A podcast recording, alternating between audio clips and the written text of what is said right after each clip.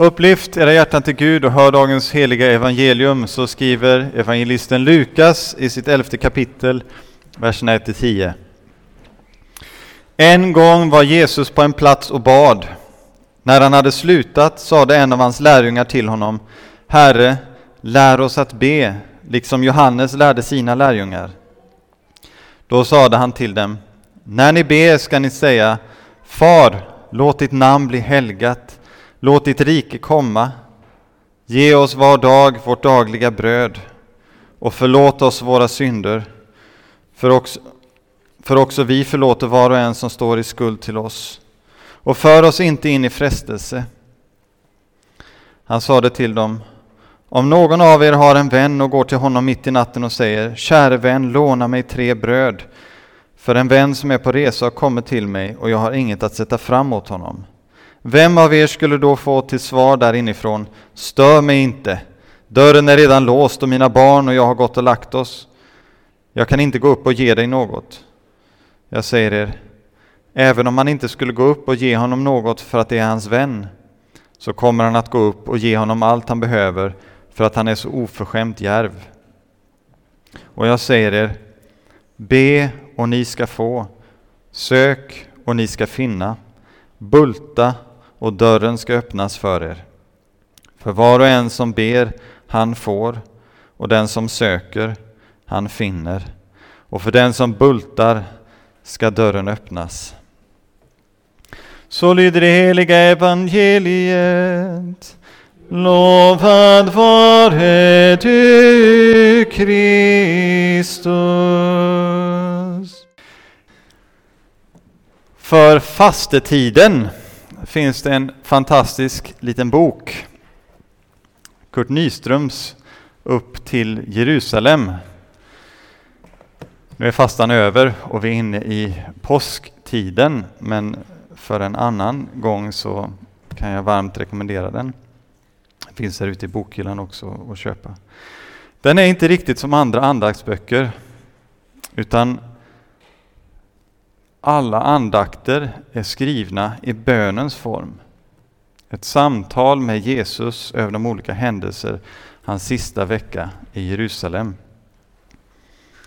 Och detta kommer inte vara som andra predikningar utan istället en sådan bön.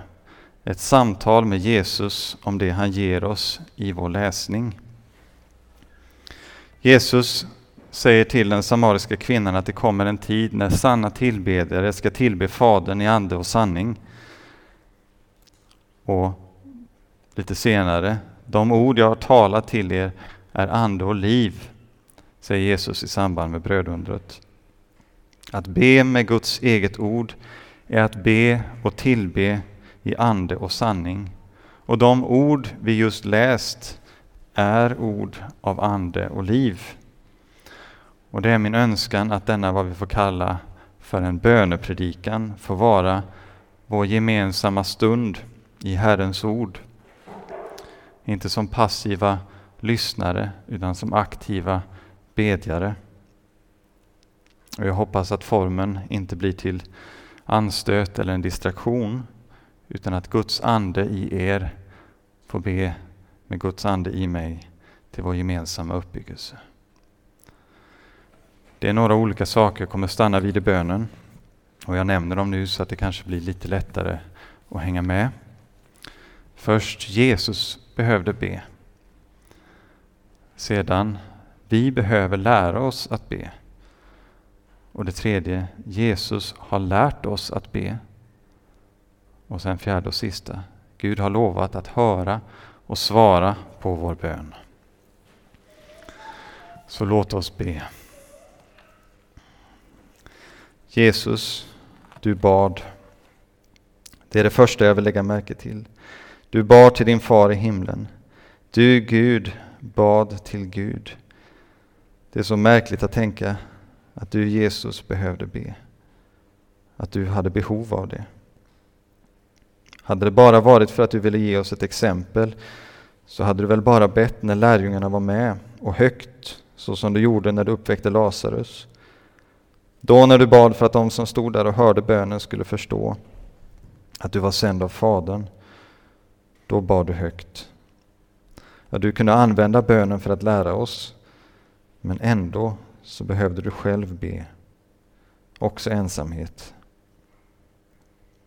Du gick iväg mitt i natten upp på ett berg när du skulle välja ut vilka män ur din skara med lärjungar som skulle vara dina särskilda vittnen, som du skulle bygga din kyrka på, som skulle gå ut och berätta om vad de hört och sett, att du genom döden på korset besegrat döden, djävulen, vunnit försoning och frid med Gud åt alla människor. Att det nu finns en öppen källa till rening från synd och orenhet. Du var ensam då, Herre, men ändå inte ensam. För där var Fadern, där var Anden. Och jag får tänka att en skara änglar, så många att de inte går att räkna, lyssnade i helig tystnad och vördnad när Gud själv bad. Där på berget bad du hela natten inför ditt beslut. Och hur mycket mer behöver då inte vi be när vi står inför viktiga beslut? Påminn oss om det, Herre, och mana oss genom din Ande att inte göra upp planer utan att vi har fått tala med dig om det. Och än en gång var du uppe på ett berg för att be. Denna gång tog du med dig några av dem du utvalt, Petrus, Johannes och Jakob. Och som du senare skulle göra också i ett semane så somnade de medan du uthålligt bad. Och vi förstår av vad du talade med Mose, Mose och Elia om senare att ämnet för din bön var lidandet som väntade dig i Jerusalem. Men ändå fick lärjungarna här se den gudomliga härlighet du ägde, fast den annars var dold för dem. Ditt ansikte förvandlades och dina kläder blev skinande som ljus. Som jag längtar efter att få se dig i denna din härlighet. Se dig som du är, i all din renhet och helighet. Låt mig också allt oftare i bönen få ana något av detta. Få vara stilla inför ditt ansikte och bada i det ljus som kommer ifrån dig. Rättfärdighetens sol som går upp med läkedom under sina vingar. Jag vet att det är sällsynt att få uppleva sådana bönestunder. Att det oftare är som när ni gick ner från berget igen och mötte dagens eller vardagens svaga och tröga tro. Då sken inte längre dina kläder och ditt ansikte. Men du var där och du hjälpte i nöden trots deras svaga tro. De saknade makten att själva bota den besatte pojken, men, du, men den svaga tron var ändå en tro, och en tro som grep om dig. Om du kan, sa pappan, och vädjade till dig om hjälp. Du ville gärna se en starkare tro hos honom, och också hos mig och alla som sitter här. Men det var ändå det avgörande, att han i sin hjälplöshet vände sig till dig. Och du har ju lovat och så många gånger också visat att du aldrig visar bort någon enda som vänder sig till dig. Det andra jag vill lägga märke till Jesus är hur dina lärjungar vände sig till dig när du ännu en gång var i bön och ville lära sig av dig hur de skulle be. De hade gått iväg så många gånger, eller de hade sett dig gå iväg så många gånger för att be och också varit med många gånger när du bett. De hade förstått att de hade mycket att lära om bönen. Du förebrådde inte lärjungarna för denna bön, att du skulle lära dem att be. För du vet hur vi är formade och tänker på att vi är stoft. Du ber dig, det ber dig att du ska lära dem och det ville du gärna. För redan där var ju en bön som du gärna ville höra. Och tack för att det inte behöver vara svårare än så. Att även den enklaste bön är något som gläder dig. Eftersom den inte söker svaren någon annanstans där man inte kan hitta dem. Utan man söker det hos dig. Jag vet Herre att många människor riktar sin blick uppåt när de är desperata och hamnat i en situation där de inser hur små och hjälplösa de egentligen är. Och jag vet att det egentligen alltid är så för var och en av oss. Bara att vi många gånger lever med en, en illusion av att vi har kontroll över våra liv. Gör oss fria från alla sådana illusioner. Inte bara oss här inne, utan alla här i Tuve, i Sverige, alla människor. Men stanna inte där Jesus. Låt oss också var och en få förstå att vi behöver lära oss att be. Inse att en tanke riktad mot himlen i nödens stund är något du kan svara på, men endast lovat Guds barn. Att en bön riktad mot himlen inte självklart är en kristen bön. Eftersom det är genom dig, i ditt namn, i kraft av ditt försonade blod, som du stängt på nådastolen i den himmelska helgedomen, som våra böner når fram till Faderns tron. För vi är Guds heliga och älskade barn, inte på grund av något vi gjort, utan bara genom din självutgivande kärlek på korset och det nya förbundets blod som du utgöt för oss. Samma förbundsblod som du i din godhet och aldrig sinande nåd vill räcka oss idag när du igen dukar ett bord för oss.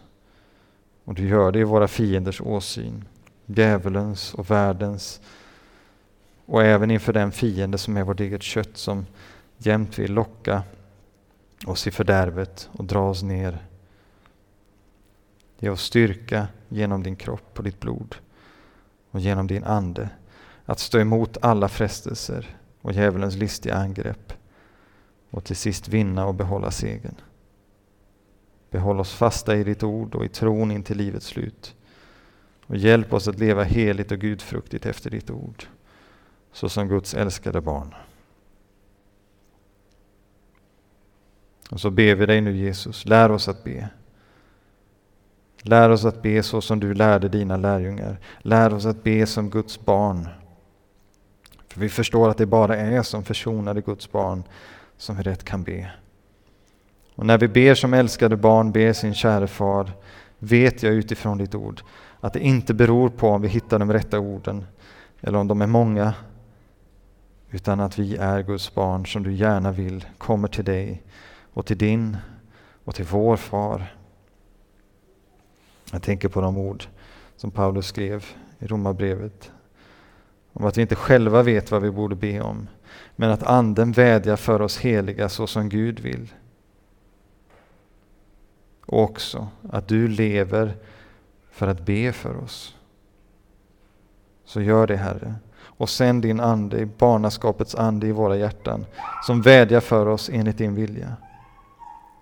Du har skapat oss och du vet allt om oss. Som David säger, Herre du rannsakar mig och känner mig.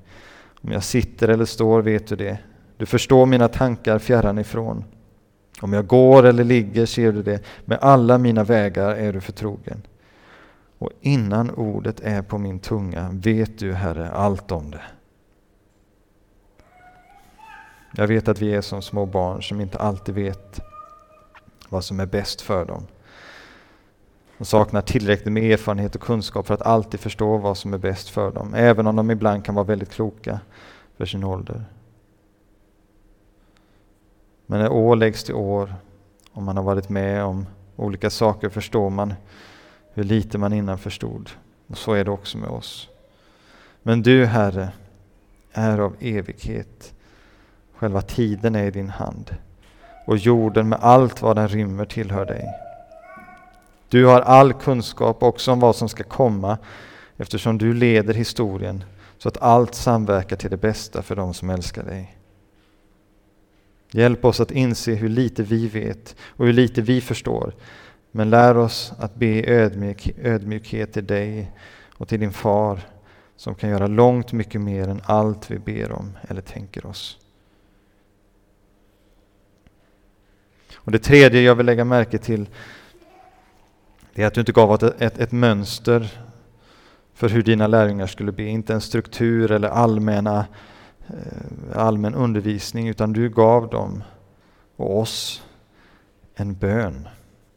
Du gav oss själva orden att be med. Du gav oss Guds ord att be med. Och då behöver vi inte fundera på om det är en bön enligt din vilja eller inte. Utan den ger oss istället en klar bild av vad din vilja är och vad som också som Guds barn bör vara vår vilja, vår angelägenhet, vårt fokus. Jesus, du vet alldeles för väl att vårt fokus så ofta är på så mycket annat. På saker här i världen som inte består och inte har något evigt värde. Att vår vilja ofta är så självisk och trög. Att vår blick fastnar här på jorden och att vi alldeles för sällan lyfter den till dig. Vi glömmer det stora privilegium vi har, att du låter oss få be utifrån samma ställning som du har. Du, Guds son, låter oss få söners rätt inför Fadern. Ett självklart tillträde till himlens salar och en öppen väg till nådens tron. Jag vet att vi inte ens kan börja förstå hur stort detta är. Men låt oss ändå få ana något av det. Så att vi inte tar det för givet utan i, i vördnad och tacksamhet stavar på ordet far. Medvetna om vad det har kostat dig för att vi ska kunna få säga så. Jag ser också att det första du lär oss att be om är det som rör Gud. Att våra ögon i bönen riktas först till det osynliga och inte till det synliga. Det namn som du, Fadern, du och Fadern och den heliga Ande delar, det är heligt i sig självt och det är din vilja att det ska hållas heligt bland oss. Så forma våra hjärtan att det också blir vår vilja. Jag förstår att hur vi som bär ditt namn lever Ge människor som ännu inte känner dig en bild av vem du är. Hjälp oss att leva värdigt det namn som du gett oss i dopet så att människorna ser våra goda gärningar och prisar vår far i himlen. Och beskydda oss från att dra vanära över ditt namn så att människor inte vänder sig bort från dig på grund av våra fel och brister. Och visst gick människor bort också från dig, men inte för att du drog Guds heliga namn i smutsen, utan för att du genom din godhet avslöjade deras ondska. De ville inte komma till dig för att bli friska, eftersom de inte ville kännas vid att de var sjuka. Inte komma till ljuset för att det inte skulle avslöjas att deras gärningar var onda. Låt det inte vara så med någon enda av oss här inne. Att vi drar oss undan dig för att vi är för stolta, för att det är för jobbigt att se sanningen om oss, att det gör för ont. Utan låt Anden få utföra sitt verk i oss, att överbevisa oss om synd och driva oss till dig för att ta emot förlåtelse. Och låt sen också din Ande driva oss att berätta för människor om ditt namn. För under himlen finns inget annat namn som människor fått genom vilket vi blir frälsta. Det är det enda namn som öppnar rikets portar för alla som litar på dig, litar på ditt namn. Låt det få bli känt och bekänt också genom oss, så att fler får komma in i ditt rike. Det är din goda och nådiga vilja. Låt det också bli vår. Och när du har lyft våra ögon till himlen så låter du dem sen få falla till jorden igen. Men nu med en annan blick. Du har först låtit Guds rike och hans rättfärdighet blir vårt fokus. Och nu vill du också gärna ge oss allt det andra. Du låter oss nu be om vårt dagliga bröd. Så många människor tar det för givet att de ska kunna äta sig mätta varje dag. Och samtidigt finns det så många människor som inte alls vet hur de ska kunna få något att äta. Du ger i din godhet ett överflöd av mat. Men vi gör som de kristna i Korint. Några har i överflöd och håller sig för sig själva och håller dina välsignelser för sig själva medan andra inte har något. Vi tänker inte på att de är gåvor från dig och vi äter sällan vårt bröd med tacksamhet. I vart fall inte med en sån tacksamhet vi skulle haft om du ens bara för en liten tid hade låtit oss gå hungriga. Det hade vi förtjänat. Och inte bara för en tid. Men nu handlar du inte med oss efter våra synder utan låter solen gå upp över både ond och god. Hjälp oss då att äta vårt bröd med tacksamhet och även dela, även dela det med dem som saknar sitt dagliga bröd och inte fråga efter om de förtjänat det eller är värdiga det. Och nu ser du inte bara till våra kroppsliga behov utan låter också bönen om vårt dagliga bröd Pekar framåt mot våra himmelska behov. Det himmelska brödet. Också där ser jag samma sak. Hur vi ofta vill bli förlåtna av dig men samtidigt inte förlåta andra. Trots att deras synd mot oss inte är något jämfört med vår synd mot dig. Du frågar inte efter om vi förtjänat förlåtelse, för då hade det varit ute med oss. Du frågade inte ens efter vår ånger innan du gick i döden för oss. Du Jesus älskade oss först. Och här ser vi verkligen att du svarar innan orden är på våra läppar. Och för det är vi skyldiga att tacka dig i evighet och prisa ditt heliga namn. Tack för att det också är vårt hopp att en dag få stå i härlighet inför tronen och stämma in i den himmelska lovsången till din ära. Och att det då inte kommer att vara kvar någon tröghet i vårt kött utan att det kommer innebära en glädje större än något vi någonsin har upplevt. Och när vi nu får be om din förlåtelse, ge oss också bara något av din kärlek till våra medmänniskor. Bara en skärva av ditt tålamod. Bara så kan vi älska som du älskat och förlåta som du förlåter. Tillåt oss inte att stänga vårt hjärta för vår nästa och så stänga hjärtat också för dig och din heliga Ande. Ge oss istället ett nytt hjärta, ett hjärta av kött istället för stenhjärtat. Lägg din lag i vårt inre, skriv den i våra hjärtan. Gör så att vi vandrar efter dina stadgar och håller dina lagar och följer dem. Du lär oss att be, för oss inte in i frestelse. Då vet vi att du inte kommer med frestelse. Utan att när frestelse gör sig påminda är det den onde som vill leda oss bort från dina vägar. När vi känner en längtan efter eller en lust till något som strider mot din lag eller en ovilja och tröghet till att lyda den. Då ska vi än mer ropa till himlen om att bli frälsta från den onde. En sån bön vet jag kan sända ner legioner av änglar att strida mot honom. Och du själv har stridit mot honom och besegrat honom. Jesus, jag vet att det är en besegrad fiende vi möter.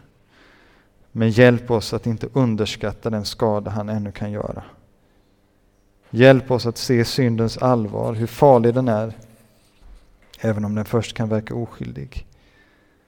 Låt inte någon av dina bröder och systrar fastna i djävulens snara och ge upp det himmelska hoppet, utan i stadig tro se fram emot den dag då det inte finns någon djävul, ingen synd och inget kött som kan plåga oss, utan vi i evig rättfärdighet, oskyldighet och salighet får tjäna dig. Och då är det fjärde jag vill lägga märke till, de löften du knyter till bönen. Du förleder oss inte att be i onödan, lurar oss inte in i en meningslös syssla utan någon som helst nytta. Nej, be och ni ska få, säger du. Sök och ni ska finna. Bulta och dörren ska öppnas för er. Då får vi frimodighet att be, inte om vad som helst, men så som du lärt oss att be. Och vi får också frimodighet att be även om sånt vi inte vet är enligt din vilja. Därför att Anden själv ber för oss. Och därför att du vet vad vi behöver innan vi ens bett om det. Och därför att du själv ber för oss, Jesus. Vi får ha frimodighet i vår bön därför att i dig är vi Guds barn som vår gemensamma far älskar att lyssna till. Men sen så kan vi ändå uppleva att trots dessa löften får vi inte det vi ber om Jesus. Även om det ibland varit saker som vi själva kan förstå inte vore bra för oss, så har det också många gånger varit om saker enligt din vilja och på dina löften. Du vet, Herre, vilka tillfällen vi tänker på. Vilka bönämnen som vi ropar till dig om så ofta och så länge. Du fortsätter efter vår läsning att tala om hur vi som är onda förstår att ge våra barn goda gåvor och hur mycket mer då inte vår far i himlen. Och i liknelsen du berättar innan tar du upp en självisk vän som ändå ger efter för sin granne därför att han är så framfusig och enträgen i sin bön. Om vi förstår att en enträgen bön kan ha en sådan effekt på en ovillig människa, hur mycket mer då inte för, inför vår gode far? Som då vår himmelske far är godare än våra jordiska fäder och du är vår vän framför andra vänner. Varför upplever vi att våra böner går utan svar? För det kan ju inte vara så att du inte hör. Är det då att du inte vill? Att du inte bryr dig? Att du inte älskar? Nej, så kan det inte vara när jag ser på ditt kors. Också du ropade där, min Gud, min Gud, varför har du övergivit mig? En bön i ångest, inte bara i en känsla av övergivenhet, utan du var faktiskt övergiven. Men bara för en tid. För sen bad du, Far i dina händer överlämnar jag min ande. Och när jag tänker på varför du hängde där på korset och ser det i ljuset av uppståndelsens morgon så förstår jag att ditt uteblivna bönesvar i Getsemane när du bad om att få slippa korset det var för att Faderns vilja var så mycket större och godare än vi kunde föreställa oss. Det var för att vi inte skulle behöva vara övergivna av Gud utan försonas och förlåtas och en dag föras hem till vårt himland, himlen, äh, eh, till vårt hemland himlen. Jag kommer också att tänka på hur du redan innan hade gett svaret. När du fick bud om att Lazarus var sjuk så väntade du med att komma och bota därför att du älskade Marta och hennes syster och Lazarus. I din kärlek dröjde du och lät honom dö. Därför att så mycket mer välsignelse skulle komma genom hans uppväckande från de döda än genom hans botande. Genom det gjorde du syskonens tro starkare och genom det väckte du en förtröstan på dig hos fler människor. Så många gånger läser jag förvånas över hur dina svar till bedjare verkar så avvisande. Din mor när vinet tagit slut i Kana. Den kananeiska kvinnan vars dotter var sjuk. Systrarnas bön om att du skulle komma och bota Lazarus. Du verkade först ovillig och jag förstår inte med en gång varför. Men sen ser jag ändå att Lazarus blev uppväckt. Att kvinnans dotter blev botad. Och bröllopsgästerna fick det bättre vinet, det bästa vinet och i överflöd. Så vill du ändå något med vår väntan på bönesvar. Att öka vårt hopp. Stärka vår tro. Ge oss ödmjukhet, tålamod och uthållighet och göra långt mycket mer än allt vi ber om eller tänker oss. Men en bön vet jag att du aldrig dröjer med att svara på. Bönen om förlåtelse. Att du aldrig håller tillbaka din nåd ens för en liten stund för den som ber om förbarmande. Och har vi frid med Gud så är det väl med oss.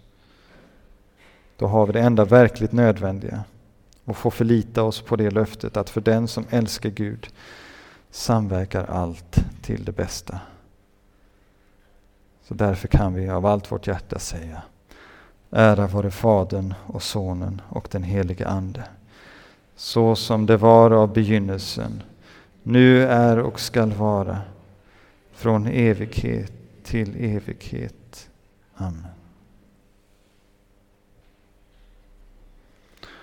Låt oss stå upp och bekänna vår heliga kristna tro.